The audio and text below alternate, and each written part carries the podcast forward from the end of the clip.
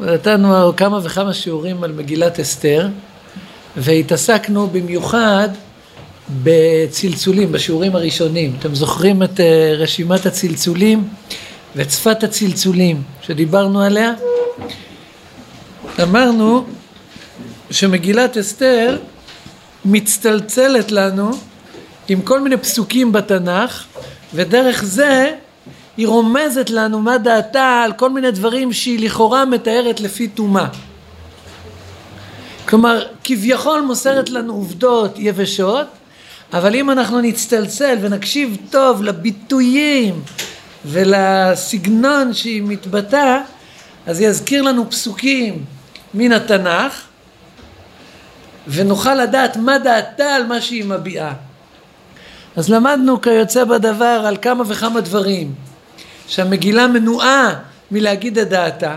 לדוגמה, המילה, המגילה חושבת שזה שמרדכי שם פס ארוך ומחוספס על מצוות המלך ולא קורע ולא משתחווה לאמן זה דבר טוב, ראוי לשבח. אבל אי אפשר לכתוב את זה, כי אמרנו זה עובר תחת הצנזורה של סופרי פרס ומדי. אז איך כותבים את זה? משתמשים בביטוי ויהי כאומרם אליו יום ויום ולא שמע עליהם, שאמור להצטלצל לנו אם ויהי כדברה אל יוסף יום יום, מה אמרת? זה מה שאמרת? עם יוסף, עם אשת פוטיפר, 12 נקודות. ויהי כדברה אל יוסף יום יום ולא שמע אליה, נשכב אצלה להיות עימה. כמו שהתורה משבחת את יוסף על זה שהוא עומד בניסיון ולא חוטא, כך התורה משבחת את מרדכי על זה שהוא לא קורע ולא משתחווה לאמן. כיוצא בדבר, אמרנו היחס לנשים במגילת אסתר, שהוא מזעזע ומחפיר. איך המגילה רומזת לביקורת שיש לה על היחס הזה. שוב, היא לא יכולה להגיד את זה במישרין. אז הדרך שלה לרמוז את זה, זה להתכתב לנו עם פסוקים שאמורים להיות מוכרים לנו ממקומות אחרים. לדוגמה, כי כן ימלאו ימי מרוקיהן, הוא יגיע תור נערה ונערה לבוא אל המלך אשוורוש מקץ היות לעקדת הנשים 12 חודש, כי כן ימלאו ימי מרוקיהן, אמרנו זה מצטלצל עם הפסוק, כי כן ימלאו ימי החנותים. כלומר ההתייחסות הזו, להכניס בבן, בן אדם לש... שישה חודשים באמבטיה זה לא התייחסות לבן אדם עם רוח חיים, זה התייחסות לגופה, התייחסות למומיה, לחנות, למישהו שלא, זה לא צורה להתייחס ככה לבני אדם. אז הדרך של המגילה להביע את שאט הנפש ואת הגועל זה בדרך הצלצולים, שלום. ברוכות הבאות. מי שחסר, אז יש פה עוד כמה דפי מקורות כאלה. טבלת צלצולים. אז אלו צלצולים שעליהם כבר דיברנו, שהמגילה שופטת, מעריכה, מבקרת את מה שנמסר כביכול כעובדות יבשות, היא שופטת את זה. אני רוצה להשלים את החלק הזה בצלצולים, את הביקורת השופטת, את הצלצולים המבקרים, השופטים, שיש במגילה. אני רוצה להתקדם איתם בעוד uh, צעד אחד. תופעה אחת שהמגילה מבקרת דרך בשפת הצלצולים, ואני רוצה לסיים עם עוד uh, סט צלצולים נוסף שהוא לא קשור לביקורת, הוא קשור לרמזים של המגילה על מעגלים שנסגרים בסיפור של המגילה, סיפורים תנ"כיים שהתחילו פעם וכעת הם מקבלים את הסוף שלהם, המעגל נסגר. זה עוד סגנון של צלצולים שאנחנו הולכים להתוודע אליו. אני בטוח שלחלקם, את חלקם אנחנו מכירים מצוין. אולי אף פעם לא הגדרנו את זה ככה, אבל זה ברור. אז נתחיל בהשלמה של הצלצולים המבקרים, המעריכים, הנותנים לנו עמדה מבקרת ביחס למה שנמסר כביכול לפי תומו. אז אני רוצה לדבר על זה, דיברנו על זה בשבוע הקודם, שמגילת אסתר מבחינת, מבחינה כרונולוגית היא קורית אחרי שכורש כבר מלך בפרס. ובשנת אחת לכורש מלך פרס, העיר אדוני את רוח כורש מלך פרס, ויעבר כל בכל מלכותו וגם במכתב לאמור. כל ממלכות הארץ נתן לי אדוני אלוהי השמיים, והוא פקד עליי לבנות לו בית בירושלים אשר ביהודה.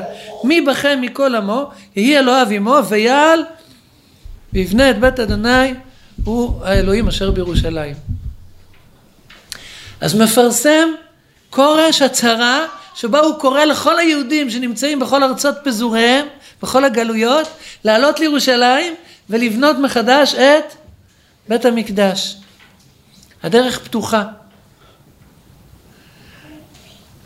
והשאלה היא, מה יהודים ממשיכים לעשות בפרס ומדי ובכל מדינות מלכותיך? מדוע הם נשארים מפוזרים ומפורדים? מה הם עושים? הדרך לירושלים פתוחה. לא היה צו שאי אפשר לעלות כבר לארץ ישראל? מה? לא היה צו שכבר אי אפשר לעלות לארץ לא היה צו כזה, אפשר היה לעלות. היה שלב. שעצרו את הבניין של בניין בית המקדש, אבל הדרך לירושלים פתוחה. מה? עצר את הבניין. פסקה נראה לי פה, כתוב שם שהוא לא, שאף אחד לא יכול ללכת לשם. טוב, אתה, עוד מעט אנחנו נראה. ב... על כל פנים, אבל גם, גם בוא נגיד ש, שיש דבר כזה, שיש איזושהי הגבלה על הכניסה לירושלים, אבל הדרך הייתה פתוחה. אחרי, וגם דריווש, כן, בשנת שיט לדריווש, בשנה השישית לדריווש, הוא כבר התיר את הבניין וחנכו את בית המקדש השני בירושלים, ודריווש ציווה להקריב עליו קורבנות. כלומר, אפילו אם היו התעכבויות קודם, הם היו לפני כן.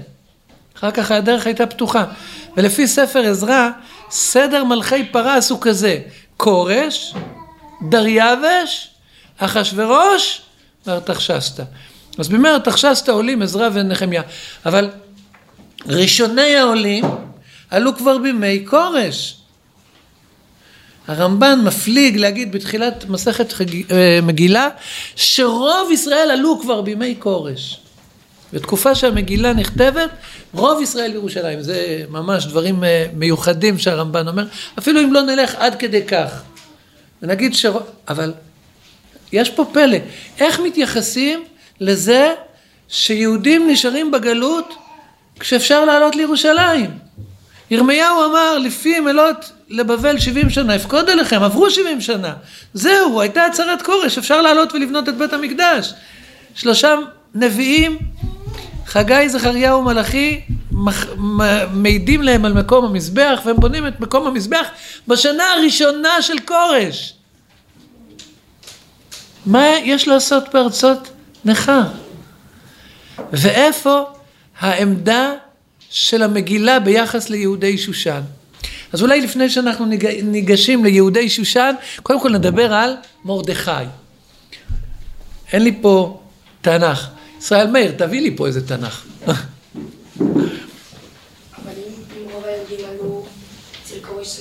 לא היה כל כך הרבה להרוג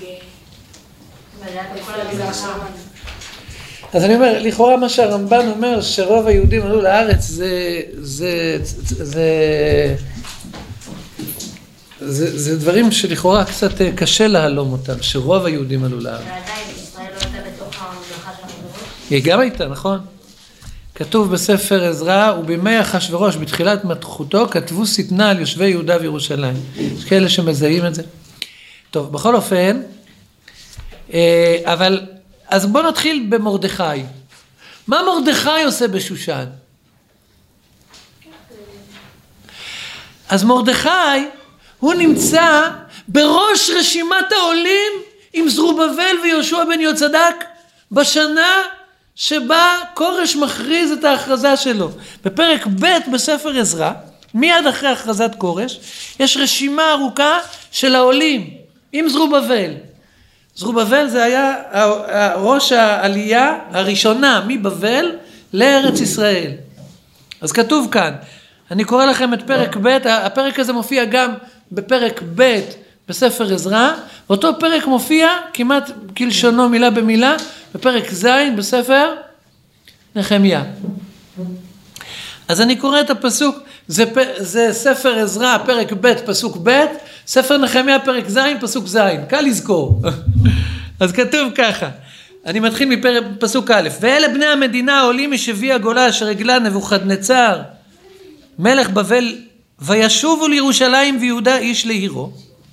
עכשיו, זה פרק שלם, אבל הפסוק הראשון זה תיאור של ראשי העולים, אשר באו עם זרובבל, ישוע, נחמיה, סריה, רעליה, מרדכי, בלשן, מספר, בגוון, רחום בענה. אז אחד האנשים שמוזכרים כאן הוא מרדכי. באותו פסוק מופיע כאמור בספר נחמיה פרק ז', פסוק ז', בדיוק נפתח. אז כתוב כאן, הבאים עם זרובבל, ישוע, נחמיה, עזריה, רעמיה, נחמני, מרדכי בלשן. אז רואים שמרדכי היה בין ראשוני העולים לירושלים. עם זרובבל. נפתחה הדרך, הוא עולה לירושלים. אז מה הוא עושה בשושן? תשובה מאוד פשוטה. כמו ש... אני מפחד עכשיו מישראל מאיר, כי הוא הוכיח את הבקיאות שלו בספר עזרא, אני כבר איבדתי את השפה לדבר מולו. מזלי הוא עם הגב אליי, הוא לא שומע מה אני אומר. אז, אבל אז ישראל מאיר הזכיר לנו שהיו צרי יהודה ובנימין שכתבו מכתבים למלכי פרס ומדי שדוח גולדסטון, שלום לכם, ברוכים הבאים, שכתבו כל מיני מכתבים ליושבי, למלכי פרס ומדי שיעצרו את הבניין של ירושלים. המכתבים שלהם מפורטים אני קורא לכם קצת ככה מפרק, ספר עזרא פרק ד' וישמעו צרי יהודה ובנימין כי בני הגולה בונים היכל אדוני אלוהי ישראל אני מדלג ובימי ארתחשסתא כתב בשלה מטרדה תבעל ושאר כנתיו על ארתחשסתא מלך פרש וכתב הנשתבן כתוב ארמית ומתורגם ארמית והם כותבים אה, למלכי פרס ומדי מכתב ארוך כמה שחייבים להפסיק את בניין בית המקדש כי היהודים שהתקבצו כאן בירושלים הם ימרדו במלכות פרס ומדי, יעמידו להם למלך, לא כדאי למלך... בקיצור, אנשים רעים שמבקשים להפסיק את בניין בית המקדש. צריך היה שגריר שלנו שיתברג בתוך שושן הבירה, בתוך קריית הממשלה בפרס ומדי, אשר בעילם המדינה, ויקדם את האינטרסים שלנו, של היהודים. שרוצים לבנות את בית המקדש, אל מול הכוונות המרושעות של המסטינים. אז מרדכי, אחרי שהוא עולה לירושלים, הוא יורד בחזרה אל שושן, אמרנו, הוא, נרש... הוא רשום פה ברשימת, בראש רשימת העולים לירושלים. הוא יורד, זה מה שהגמרא במסכת מגילה אומרת, שהוא גלה גלות שנייה מדעתו. כלומר, אחרי שהוא כבר עלה לירושלים הוא גלה שוב כדי להיות השתדלן, השדר, שלוחה דה רבנן, לטובת בניין בית המקדש. ולכן הוא לא נמצא בשושן, איפה שכל היהודים. הוא נמצא בשושן הבירה, לא בעיר שושן. הוא נמצא בשושן, הוא בא לשם בשביל זה. אבל מה עושים שאר היהודים? למה הם לא עולים לירושלים? התשובה היא קצת עצובה. ירושלים לא כך מעניינת אותם. בית המקדש לא מעניין אותם. נוח להם בשושן.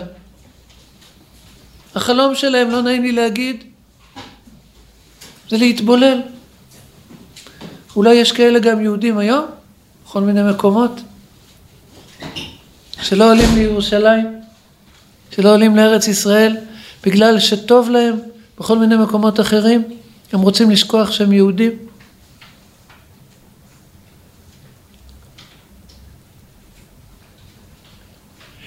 מה המשפט שהמגילה חורצת עליהם? מה דעת המגילה ביחס ליהודים שכבר ניתנה הצהרת כורש והם לא עולים לירושלים?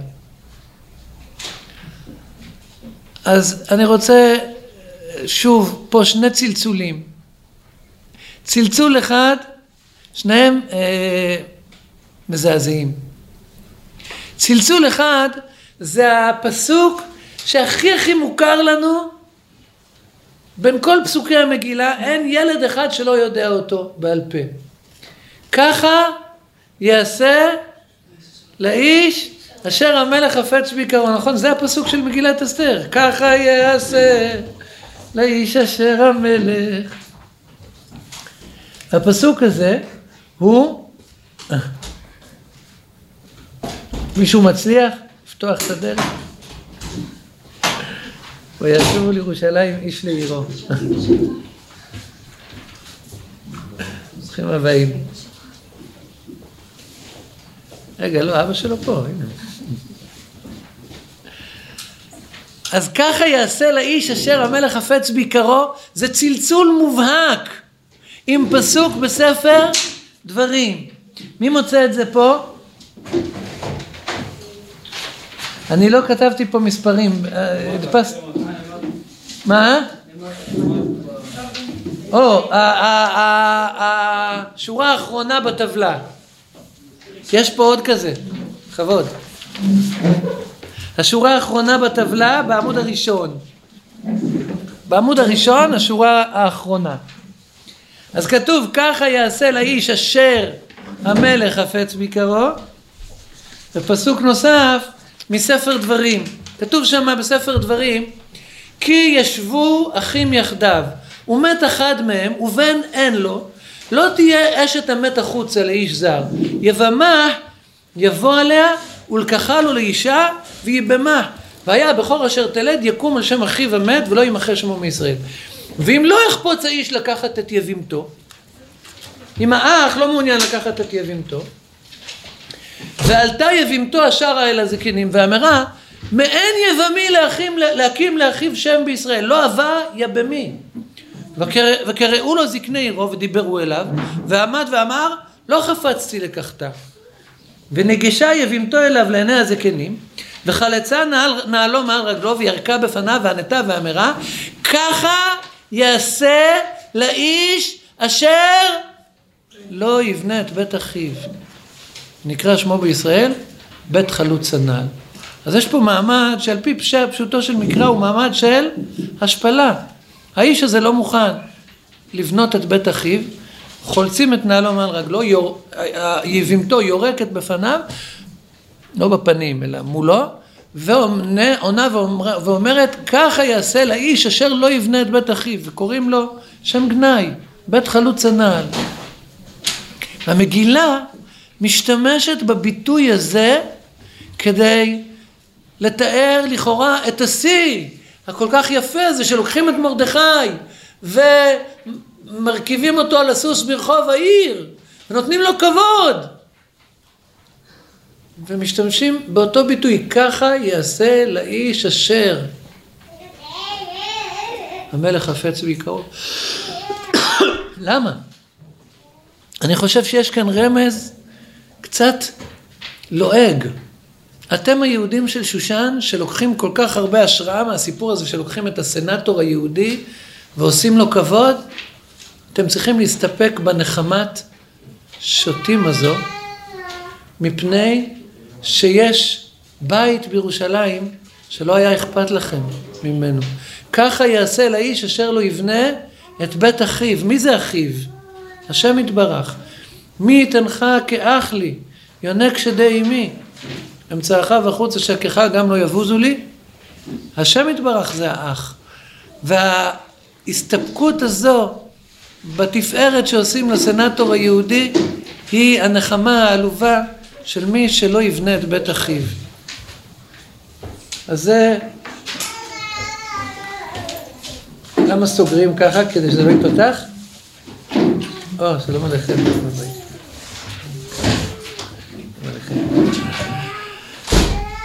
אז זה רמז אחד, ככה יעשה לאיש אשר לא יבנה את בית אחיו, ככה יעשה לאיש אשר המלך חפץ בעיקרו. לא נורא, נשאיר ככה. ועוד עוד דף.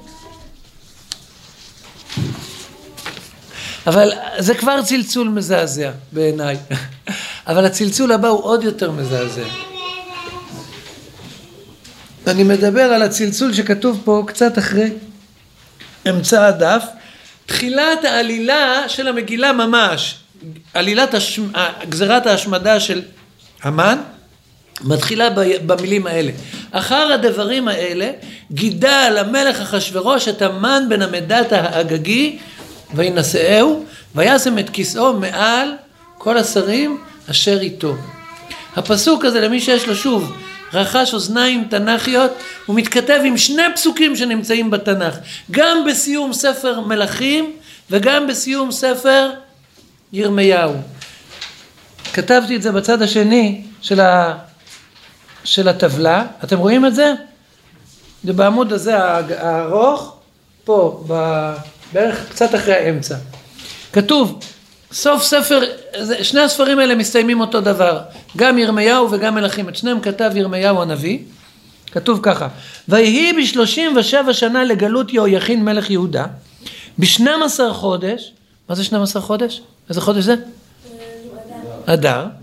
בעשרים ושבעה לחודש, כ"ז באדר, נשא אוויל מרודח מלך בבל בשנת מלכו את ראש יהויכין מלך יהודה מבית כלא וידבר איתו טובות וייתן את כיסאו מעל כיסא המלכים אשר איתו בבבל ושינה את בגדי כלאו וארוחתו ארוחה תמיד ניתנה לו מאת המלך דבר יום ביומו כל ימי חייו. הפסוק הזה מופיע גם בירמיהו, גם, גם אז זה, שני, זה הפסוקים האחרונים בירמיהו ובמלכים. והדמיון הוא כמו שאמרתי, כמו שהדגשתי פה, את כיסאו מעל וגם אשר איתו, ובמקום וינשאהו ושינה. מה התיאור הראשון? אז התיאור הראשון הוא מתאר ספר מלכים וספר ירמיהו מסתיימים בקטסטרופה, בחורבן בית המקדש. שניהם מסתיימים בחורבן בית המקדש. ספר מלכים זה ספר שעוצר את כל התקופה, מתחילתו ועד סופו, את כל התקופה של בית המקדש, מקדש מלך, ספר מלכים, ומסתיים בחורבן הבית. גלות יהויכין, אחר כך גלות צדקיהו וחורבן בית המקדש. ו... הוא רוצה ספר מלכים לסיים במשהו קצת מנחם. מסיימים בטוב, לא מסיימים בכל כך רע. אז הוא מספר לנו ששלושים ושבע שנה אחרי שיהויכין גלה, אוויל מרודח, הבן של נבוכדנצר, הוציא אותו מבית הכלא, פשט ממנו את בגדי האסיר המפוספסים שהוא היה כל הזמן אה, לבוש בהם, הלביש אותו בגדי כבוד, ושם את כיסאו מעל כיסא המלכים אשר איתו בבבל. ושינה את בגדי כילו, וארוחתו ארוחה תמיד ניתנה לו מאת המלך דבר יום ביומו כל ימי חייו. הוא הפך להיות מאוכלי שולחן המלך. קיבל כבוד, קיבל קידום. אני קורא את זה, זה שינה את בגדי קילו ואכל לכם תמיד לפני, לפניו כל ימי חייו וארוחתו ארוחה תמיד ניתנה לו מאת המלך דבר יום ביומו כל ימי חייו שזה נחמה נכון זה משהו שמביא קצת חום בלב אחרי הסיפור של חורבן בית המקדש לוקחים את הסמל של מלכות יהודה את מלך יהודה שעדיין חי בבבל מוציאים אותו מבית הכלא ונותנים לו כבוד ושמים את כיסאו מעל כיסא המלכים בבבל זה טוב נכון? אה? זה לא ממש טוב, אבל זה יותר טוב מכלום. אבל יש ספר אחר שמתאר את אותה תקופה ומסתיים אחרת. איך קוראים לספר הזה? ספר דברי הימים. הוא מסתיים, הוא גם כן מסתיים בחורבן בית המקדש, אבל הנחמה שלו בסוף היא נחמה אחרת. כי אותו, את ספר דברי הימים כתב עזרא. הוא כבר היה, בימי ארתחשסתא, הוא כבר יודע על הצהרת כורש. ספר דברי הימים מסתיים בנחמה הרבה יותר טובה. בהצהרת כורש, כמו שהזכרנו אותה מקודם, אני קורא לכם אותה ברשותכם, כמו שהיא כתובה בספר דברי הימים, ובשנת אחת לכורש מלך פרס לכלות דבר אדוני בפי ירמיהו, העיר אדוני את רוח כורש מלך פרס ויעבר קול בכל מלכותו וגם במכתב לאמור, כה אמר כורש מלך פרס, כל ממלכות הארץ נתן לי אדוני אלוהי השמיים, והוא פקד עלי לבנות לו בית בירושלים אשר ביהודה, מי בכם מכל עמו, אדוני אלוהיו עמו ויעל. הקריאה הגדולה לכל היהודים לעלות לירושלים ולבנות מחדש את בית המקדש. כמובן שזה נחמה עמוקה לאין ארוך. זה נוגע בשורש. נחרב בית המקדש וכעת נבנה בית המקדש מחדש. קודם זה היה נחמה פורתא שהיא לא באמת מנחמת, היא... למה ירמיהו לא מסיים את ספר ירמיהו ואת ספר מלכים בנחמה הגדולה של כורש, של הצהרת כורש? מפני שהוא עוד לא חי. הוא כתב את זה בנבואה. הנה ימים באים, אה, יהודה, ירושלים תשכון לבטח, וזה שמו אשר יקרא השם. הוא כתב את זה בנבואה, אבל הוא לא יכול לתאר שזה כבר קרה, כי זה עוד לא קרה. הוא נפטר לפני שזה קרה. אז הוא נאלץ לסיים בנחמה פורתא שהוא... אבל יש יהודים שכבר חווים וכבר שמעו את הצהרת כורש, גם במכתב וגם בקול, נשארים בגלות. מסתפקים בנחמה החלקית הזו. במקום לעלות לירושלים ולבנות את בית המקדש, הם נשארים בגלות. מה עושה מגילת אסתר? איך היא מביעה את הביקורת שיש לה על האנשים האלה? היא אומרת, אם אתם סומכים על המלך הזר, שהוא ינסה את היהודי, הנה הוא אוויל מרודח, בשנת מלכותו הוא לקח את יהויכין, הסמל של המלוכה שלנו, והוא שם אותו מעל כיסא המלכים אשר איתו, זה יכול להיות היום ככה, אי אפשר לסמוך על המלך הזר. מחר הוא יכול לקחת את מי? את המן בן המדת האגגי באותו לשון, וינשאהו, וישם את כיסו מעל כל השרים אשר איתו. עכשיו יש משהו מזעזע בזה, קוראים למלך הזה יהויכין, איך הוא נקרא בספר אסתר? המלך הזה זה אותו מלך? יחוניה. יחוניה. ויש יהודי אחד שהוא לא מרגיש, כן, היהודים שם מרגישים גל, אה, גאולה בשושן. אבל יש יהודי אחד שמרגיש שמה, איש יהודי היה בשושן הבירה ושמו מרדכי בן יאיר בן שמי, אשר הוגלה מירושלים, עם הגולה אשר הוגלתה עם יחוניה מלך יהודה, אשר הגלה נבוכדנצר מלך בבל. ארבע פעמים גלות בפסוק אחד, הוא חי בתודעה, זה לא המקום שלי פה. פה זה גלות. והוא תחילת הגאולה.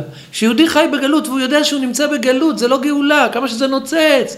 יש פה בורסה ויהלומים והמון המון כיף וכסף, ארץ האפשרויות הבלתי מגבלות, אבל זה גלות!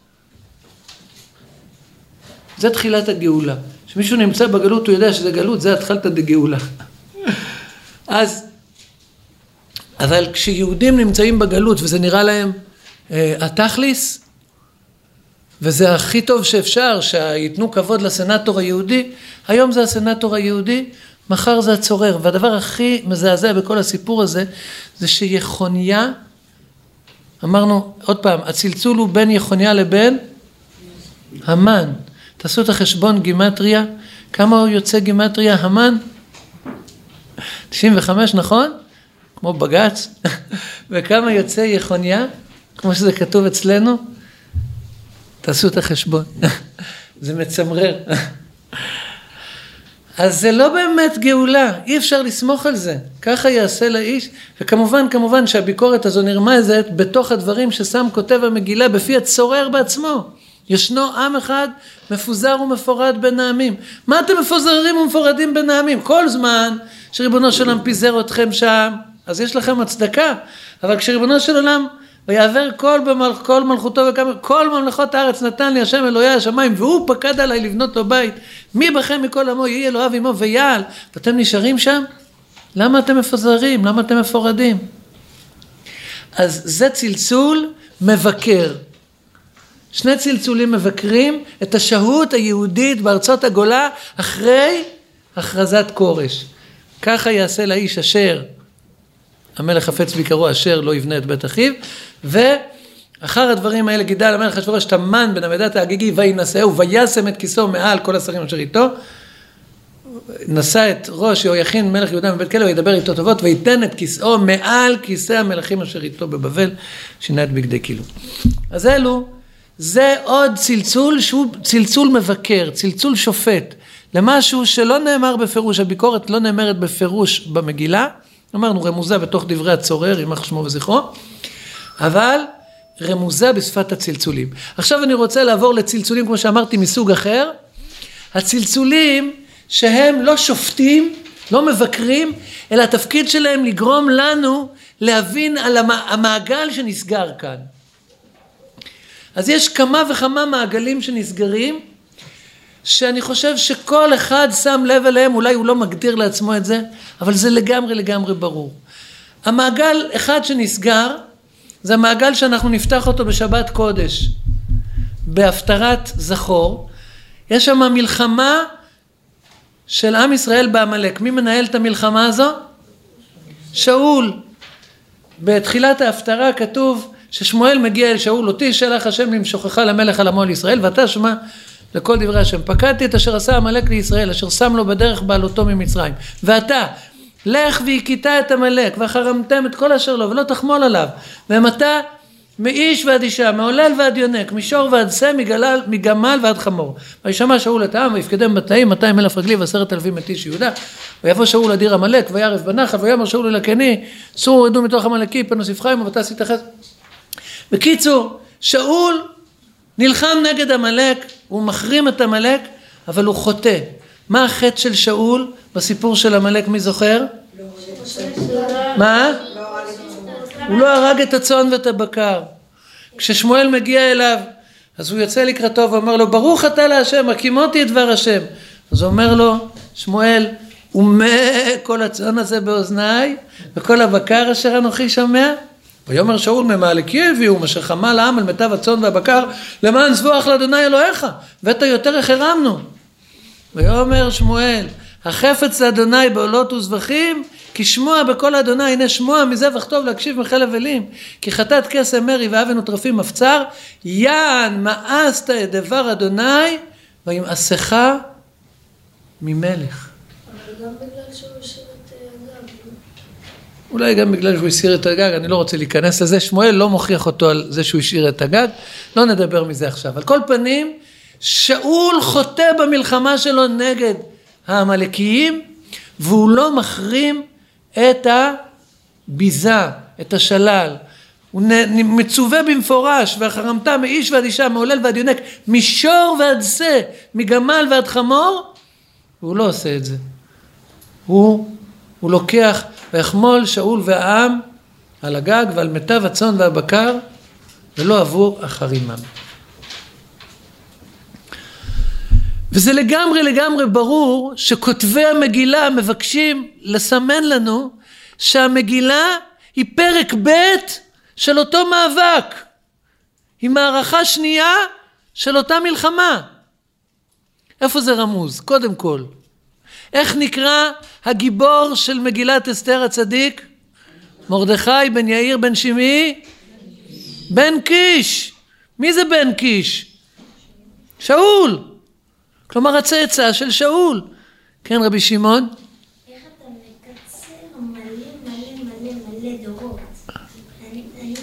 זה אני מקצר, זה כותב המגילה. פעם אחת כתבתי מאדם עד אה, עד יהויכין, ו- זה יצא, רק, מ, רק מאברהם עד יהויכין יצא 32, אה, 32 דורות.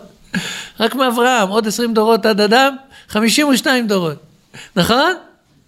אז איך, מצ... אבל זה לא, אני, זה לא אני צמצמתי, זה המגילה צמצמה. המגילה כתבה את זה בקיצור, נכון? אז למה? אז זה ברור שהיא לא, לא מתארת לנו את כל השושלת. היא מתארת לנו רק בשביל ש... לגמור עם בן קיש. כלומר, להגיד לך, המאבק פה הוא של בן קיש.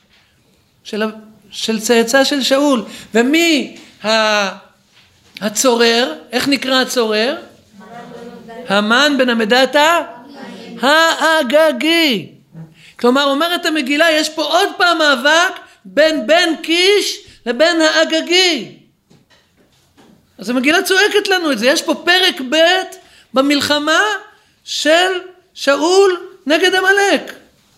מקצה שיפורים. בגלל זה הוא אומר, "אל עוד פעם? בגלל זה הוא אומר, אז בבית אביך תאהבי. את ובית אביך תאבדו. או, כי בית אביך על זה הופקד. בגלל זה הוא נדחה מהמלוכה. אבל בואו נראה אה, עוד צלצול אחד מאוד מאוד ברור, שמי שנמצא בשבת בבית הכנסת ושומע את ההפטרה, ואחר כך נמצא ביום חמישי, בליל חמישי, וביום חמישי בבית הכנסת שומע את המגילה, לא יכול לפספס אותו. בשורה הראשונה הבאתי אותו. בתוך הנאום של ממוכן, רגע לפני שהארמון של המלך מתפנה מהמלכה הזו ושתי כדי לקבל את פני, את מי? את אסתר, שהיא צאצאית של בית שאול, והתפקיד, הייעוד ההיסטורי שלה לתקן את מה שעיוות שאול במלחמה שלו בעמלק, אז שם כותב המגילה בפי ממוכן. אז אתם זוכרים, הוא אומר,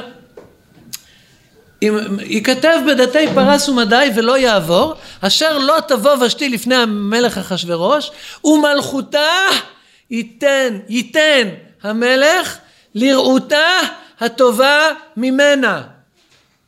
זה כתוב בדיוק באותו סגנון ששמואל אומר לשאול אחרי הכישלון שלו בעמלק בדיוק את המילים האלה ויאמר אליו שמואל קרא אדוני את ממלכות ישראל מעליך היום ונתנה לרעך הטוב ממכה ייתן המלך, מלכותה ייתן המלך לראותה הטובה ממנה, זה אותה לשון.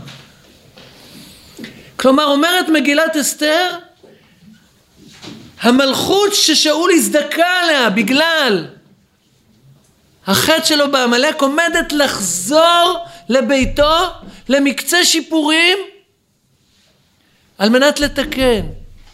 עכשיו רבותיי, זה מתקשר עם משהו שכתוב בסוף המגילה והוא חוזר כמו פזמון חוזר ואנשים לא מבינים כמה הוא משמעותי. המגילה בסוף חוזרת על זה שבכל המאבק בין היהודים לשונאיהם בביזה לא שלחו את ידם. חוזרת על זה עוד פעם ועוד פעם, ובביזה לא שלחו את ידם. ויש כאלה שנאנחים ואומרים למה לא? ולא מבינים שזה הסיפור. זה התיקון. הקלקול היה ששלחו את היד בביזה. לא קיימו את מה שהשם ציווה, והמתה מאיש ועד אישה מעולל ועד יונק מישור ועד צמא גמל ועד חמור.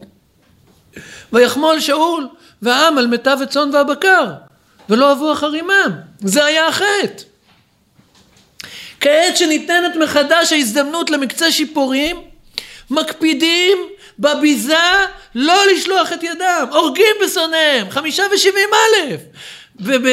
בשושן בחמש מאות איש, ואחר כך ביום השני שלוש מאות איש, אבל בביזה לא שלחו את ידם.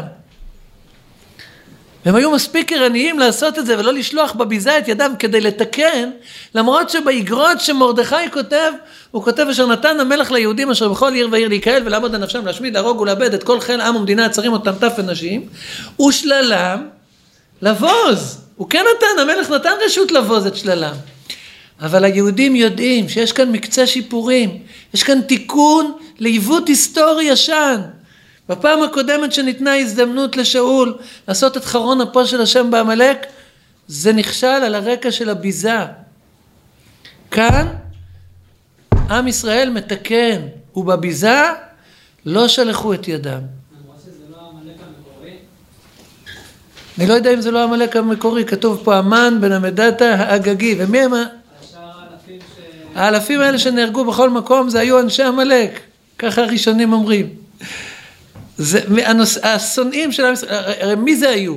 זה לא היו אנשים שבאו להתקומם ולהרוג יהודים מפני שכתוב איש לא עמד בפניהם. זאת אומרת זה היו אנשים שבכל הדורות שלפני היו משסים את, את, את הגויים ביהודים ופורעים בהם פרעות, זה היו עמלקיים. אז במלחמה הנוספת שיש ליהודים עם צורריהם, עם העמלקיים, הם נזהרים לא לשלוח את היד בביזה כדי לתקן את מה שהם העבו בהזדמנות הקודמת. אז זה מעגל אחד שמאוד מאוד ברור. אה, שאלה טובה. הוא מתכוון שהמלך נותן רשות. מה? נכון, אני לא יודע תשובה לשאלה, שאלה יותר טובה מהתשובה שלי. לא. מה? לא זה מרדכי, כי אתם כתבו על היהודים כתוב בעיניכם בשם המלך, וחיתמו בטבעת המלך. שאלה טובה, אני לא יודע. אבל ברור ש... אני לא יודע איך, אבל בסאב-טקסט היה ברור שלא שולחים את היד בביזה. עובדה שבכל מדינות המלך, בשום מקום, אמרנו, חוזרים על זה כמו פזמון חוזר, ובביזה לא שלחו את ידם. ברוכים הבאים. שלום, הבאה. אז זה מעגל אחד שנסגר. אמרנו, מה המעגל? מלכות בית שאול, המלחמה שלה בעמלק, ואמרנו, אני חוזר בקיצור, על ארבעת הצלצולים. הפינוי של, של, של הארמון של אחשורוש לקראת בואה של אסתר, כתוב באותו לשון של הדחה שנאמר על, על שאול בפעם הקודמת, נכון? ומלכותה ייתן המלך לראותה הטובה ממנה, קרא השם את ממלכות ישראל מעליך היום ונתנה לרעך הטוב ממך. אמרנו, המד... המגילה מדגישה שיהו... שמרדכי הוא בן יאיר בן שמעי בן קיש, כי שאול הוא בן קיש, והיא קוראת לצורר המן בן המדתה האגגי, כי האויב של שאול שם הוא הגג, מלך עמלק. וההדגשה בסוף המגילה, שוב ושוב, ובביזה לא שלחו את ידם, כלומר, תיקון של החטא של בביזה, כל המלאכה מבזה ונמס אותה החרימו, אבל ויחמו לשאול והגג על מיטב הצאן והבקר. אז זה מעגל אחד שנסגר, כן? יכול להיות שמה שמרדכי כתב זה שאלה שקמים עלינו מותר לשלוח במילה, אבל במציאות אף אחד לא קם, אנחנו קמנו עליהם. יכול להיות. טוב, אמרתי שאני לא יודע תשובה לשאלה למה הוא כתב ככה, אבל בכל אופן, איך שהוא הצליח, כולם הבינו שבביזה לא שולחים את היד, כי צריך לתקן. עוד מעגלים שנסגרים כאן. יש מעגל של מלחמה, מי הבכור של העולם? זה מעגל ארוך ארוך שמלווה אותנו מיום לידת התאומים. והנה תאומים בבטנה. ויצא הראשון אדמוני כולו כעדרת שיער ויקראו שמו עשיו ואחרי כן יצא אחיו וידו אוחזת בעקב עשיו ויקרא שמו יעקב ומאז יש לנו מלחמה מי הבכור כבר מאז הוא תפס לו בעקב הוא אמר היי היי אני צריך לצאת ראשון הוא אמר לא לא אני אבל עשה עבודה שהוא באמת לקח לו את הבכורה, כתוב גם את בכורתי לקח. נכון אז זה אומר- שעמלק כל הזמן נלחם בישראל, כי הוא יודע, ברגע שהוא מוסר אותם, הוא הבכור של העולם. נכון, זה מה ש... אז כל הזמן יש מאבק. עמלק הוא הנכד של עשיו, עמלק הוא הנכד של עשיו, שנאמר על עמלק בנבואת בלעם, ראשית גויים עמלק, הוא הראשון בין העמים במובן העמוק, כלומר הוא החשוב בין העמים, ויש פסוק על עם ישראל שכתוב כתוב בספר ירמיהו, קודש ישראל אדוני ראשית תבואתו. כלומר, שני עמים נקראים ראשית. ראשית זה בכור, כמו ראשית עונו. אז עמלק וישראל, עמלק של אדום. איפה המאבק הזה רמוז בתוך המגילה? כלומר, המגילה ממקמת את עצמה בתוך, בתור פרק במאבק על הבכורה, בשפת הצלצולים. איפה זה רמוז? אז קודם כל המילה וייבז נמצאת רק פעמיים בכל התנ"ך. פעם אחת כתוב כשיעקב קונה, ויאמר יעקב מכך היום את בכורתך לי, ויאמר עשיו הנה אנוכי הולך למות ולמה זה לי בכורה? ויאמר, ויאמר יעקב יישבעה לי כיום, וישבע לו וימכור את בכורתו ליעקב, ויעקב נתן לעשיו לחם ונזיד עדשים, ויאכל, וישת, ויקום, וילך, וייבז עשיו את הבכורה. אז כתוב שם וייבז, המילה הזו מופיעה פעם אחת שם, ופעם אחת אצלנו. ויבז בעיניו לשלוח יד במרדכי לבדו, כי הגידו לו את עם מרדכי. ויבקש המן להשמיד את כל היהודים אשר בכל מלכות אחשורוש עם מרדכי. אז הויבז, ויבז, זה כבר מצלצל לנו. הויבז, הפעם האחרונה שזה היה כתוב, זה במכירת הבכורה. זה רמז אחד. רמז נוסף, שהוא יותר מובהק, הבאתי אותו כאן, אה, שורה רביעית מהסוף בעמוד הארוך, כתוב אצלנו ומרדכי ידע את כל אשר נעשה, ויקרא מרדכי את בגדיו, וילבש שק ואפר, ויצא בתוך העיר, ויזעק זעקה גדולה ומרה. מאיפה לקוח הביטוי הזה, ויזעק זעקה גדולה ומרה? כמובן שהוא לקוח, כתוב, כי שמוע עשיו את דברי אביו, ויצעק צעקה גדולה ומרה עד מאוד, ויאמר לאביו, ברכני גם אני אבי. ויאמר, בא אחיך במרמה, ויקח ברכתך, ויאמר, אחי קרא שמו יעקב, ויעקבני זה פעמיים, את בכורתי לקח, והנה אתה לקח ברכתי. ויאמר, הלא הצלת לי ברכה. אז השימוש של המגילה, דווקא באותם מילים, ויזעק זעקה גדולה ומרה. כלומר, כשיעקב לוקח את הברכה ואת הבכורה, אז עשיו צועק צעקה גדולה ומרה. וכשהרשע הזה המן לוקח את הבכורה, אז מרדכי צועק זעקה גדולה ומרה.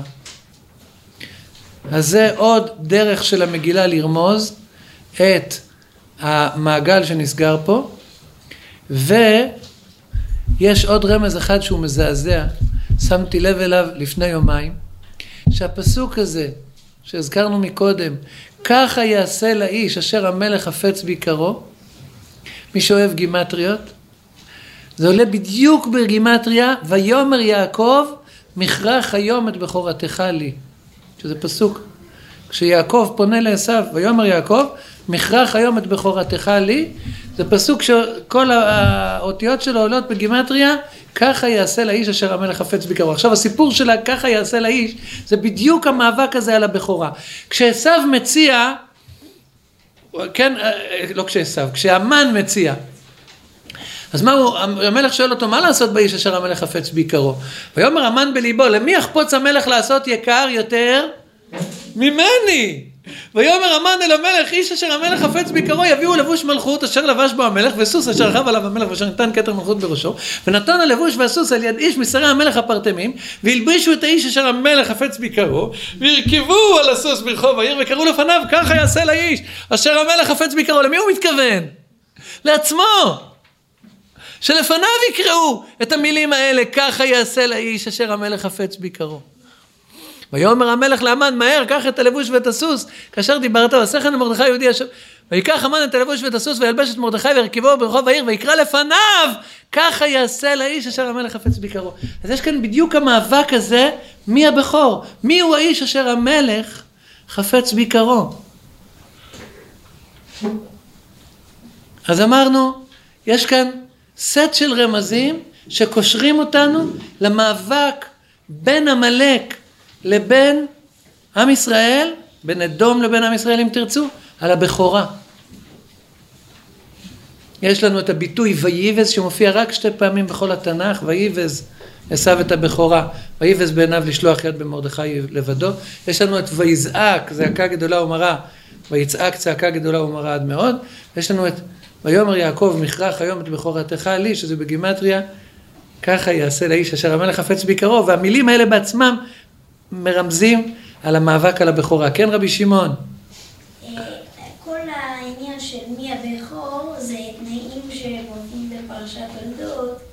ישראל יעבדו את השם, אז הם הבכורים. אם לא, אז עמלק. אז עכשיו, אה, הסוף של בלעם זה עם, והסוף של בלק. עמלק, יפה מאוד. אז רגע, שניהם ניסו את המלחמה, ואחרי זה גם ניסו להחטיא אותה. נכון. או, אתה תיתן לנו פה את השיעור על פרשת בלק, בעזרת השם. תודה, תודה רבי שמעון. יפה. טוב, אז זה מעגל נוסף שנסגר, או ממשיך, הוא עוד לא נסגר, אבל הוא ממשיך, והמגילה רומזת אליו. אמרנו בדרכים האלה, וייבז, אה, ויצעק צעקה גדולה ומרה. אני רוצה לעורר את תשומת הלב למעגל נוסף. המעגל הקודם נסגר גם ב... ויאמר יעקב מכך היום את בכורתך לי שגימטריה אה, אה, ככה יעשה לאיש אשר המלך חפץ ביקרו. אני רוצה לדבר על המשבצת האחרונה בטבלה. ממש ממש האחרונה. אז בסוף, בסוף המגילה כתוב ותוסף אסתר ותדבר לפני המלך ותיפול לפני רגליו ותבק ותתחנן לו להעביר את רעת המן האגגי ואת מחשבתו אשר חשב על היהודים. ויושת המלך לאסתר את שרביט הזהב ותקום אסתר ותעמוד לפני המלך ותאמר אם על המלך טוב אם מצאתי חן לפניו וכשר הדבר לפני המלך וטובה אני בעיניו ייכתב להשיב את הספרים מחשבת המן בן עמדת האגגי אשר כתב לאבד את היהודים אשר בכל מדינות המלך כי איכך אוכל וראיתי ברעה אשר ימצא את עמי ואיכך אוכל וראיתי באובדן מולדתי. אז המילים האלה, כי איכך אוכל וראיתי ברעה אשר ימצא את עמי, ברור שהם מיוסדים על פסוק בספר בראשית, שכתוב שמה, כי איך אעלה אל אבי והנער איננו איתי, פן אראה ברע אשר ימצא את אבי. וראיתי ברעה אשר ימצא את עמי, המילה איך מקבילה למילה איככה. מי אומר את המילים האלה כי איך אעלה אל אבי והנער איננו איתי? מי? מי אמרה יהודה? עד 12 נקודות. כל הכבוד. מי עוד אמר? כל מי שאמר, הולך הביתה עם 12 נקודות, לכל הפחות. יהודה, אני מזכיר את הסיפור. יוסף שותל את הגביע שלו בסוף פרשת מקץ באמתחת בנימין. ואז הוא שולח את האיש אשר על ביתו, קום רדוף אחרי אנשים והשגתם ואמרת להם למה שילמתם רעה תחת טובה וכולי. ואז הם, הם מורידים את האמתחות שלהם והוא פותח והוא מוצא בגדול החל ובקטון קילה וימצא הגביע באמתחת בנימין. ואז הם אומרים, יהודה ניגש בסוף פרשת מקץ, הוא אומר לו, נהיה כולנו עבדים לאדוני, גם אנחנו, גם אשר נמצא הגביע בידו. ויאמר, לא, האיש אשר נמצא הגביע בידו, הוא יהיה לי עבד, ואתם עלו לשלום אל אביכם. כלומר, יוסף רוצה שבנימין יישאר אצלו, הם לא יודעים שזה יוסף, הם חושבים שזה אדוני הארץ האכזרי המוזר הזה, הוא יהיה לו עבד, ואתם עלו לשלום אל אביכם. ויהודה לא יכול לחזור הביתה בלי בנימין. למה הוא לא יכול לחזור הביתה בלי בנימין? כי הוא הבטיח לאבא. הוא אמר לו, אם לא, יצגתי, אם לא אביא אותי ואליך והצגתיו לפניך וחטאתי לך כל הימים. הוא שכנע את אבא, אבא לא רצה לשלוח את בנימין, הוא אמר, לא ירד בני עמכם, כי אחיו מת והוא לבדו נשאר, וקראו אסון בדרך אשר תלכו בה, והורתם צוותי ברעשי עולה. אבל יהודה הבטיח שהוא יחזיר.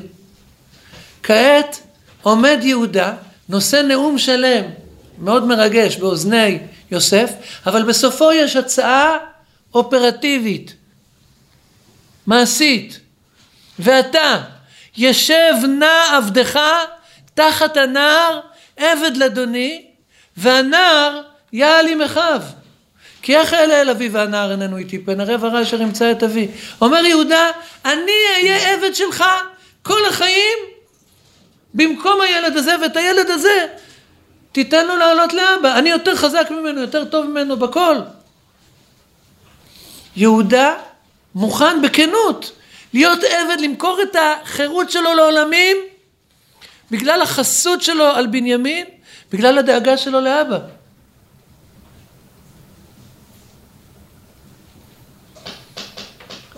רגע לפני שהמגילה מסתיימת, יש לנו מעגל שנסגר.